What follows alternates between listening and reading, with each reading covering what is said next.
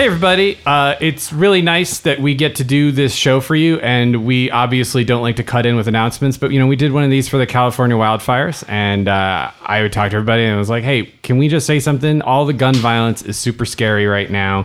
And it's not easy for us to put out of mind when it involves public spaces and just scary stuff. And uh, so you know, I I thought one fun thing, uh, well, fun might be a strong word, but one cathartic thing you can donate to.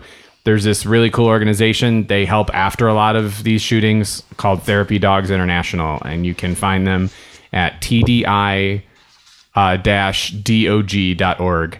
Uh, and donating to them helps bring a lot of real nice dogs to a lot of people who really need it. Um, I support that. Yeah, Thanks, and guys. and just generally, just be nice to each other. There's all sorts of ways you can let this stuff get to you, and it's obviously very sad. But please, just whatever you do, take care of each other and be cool and love each other.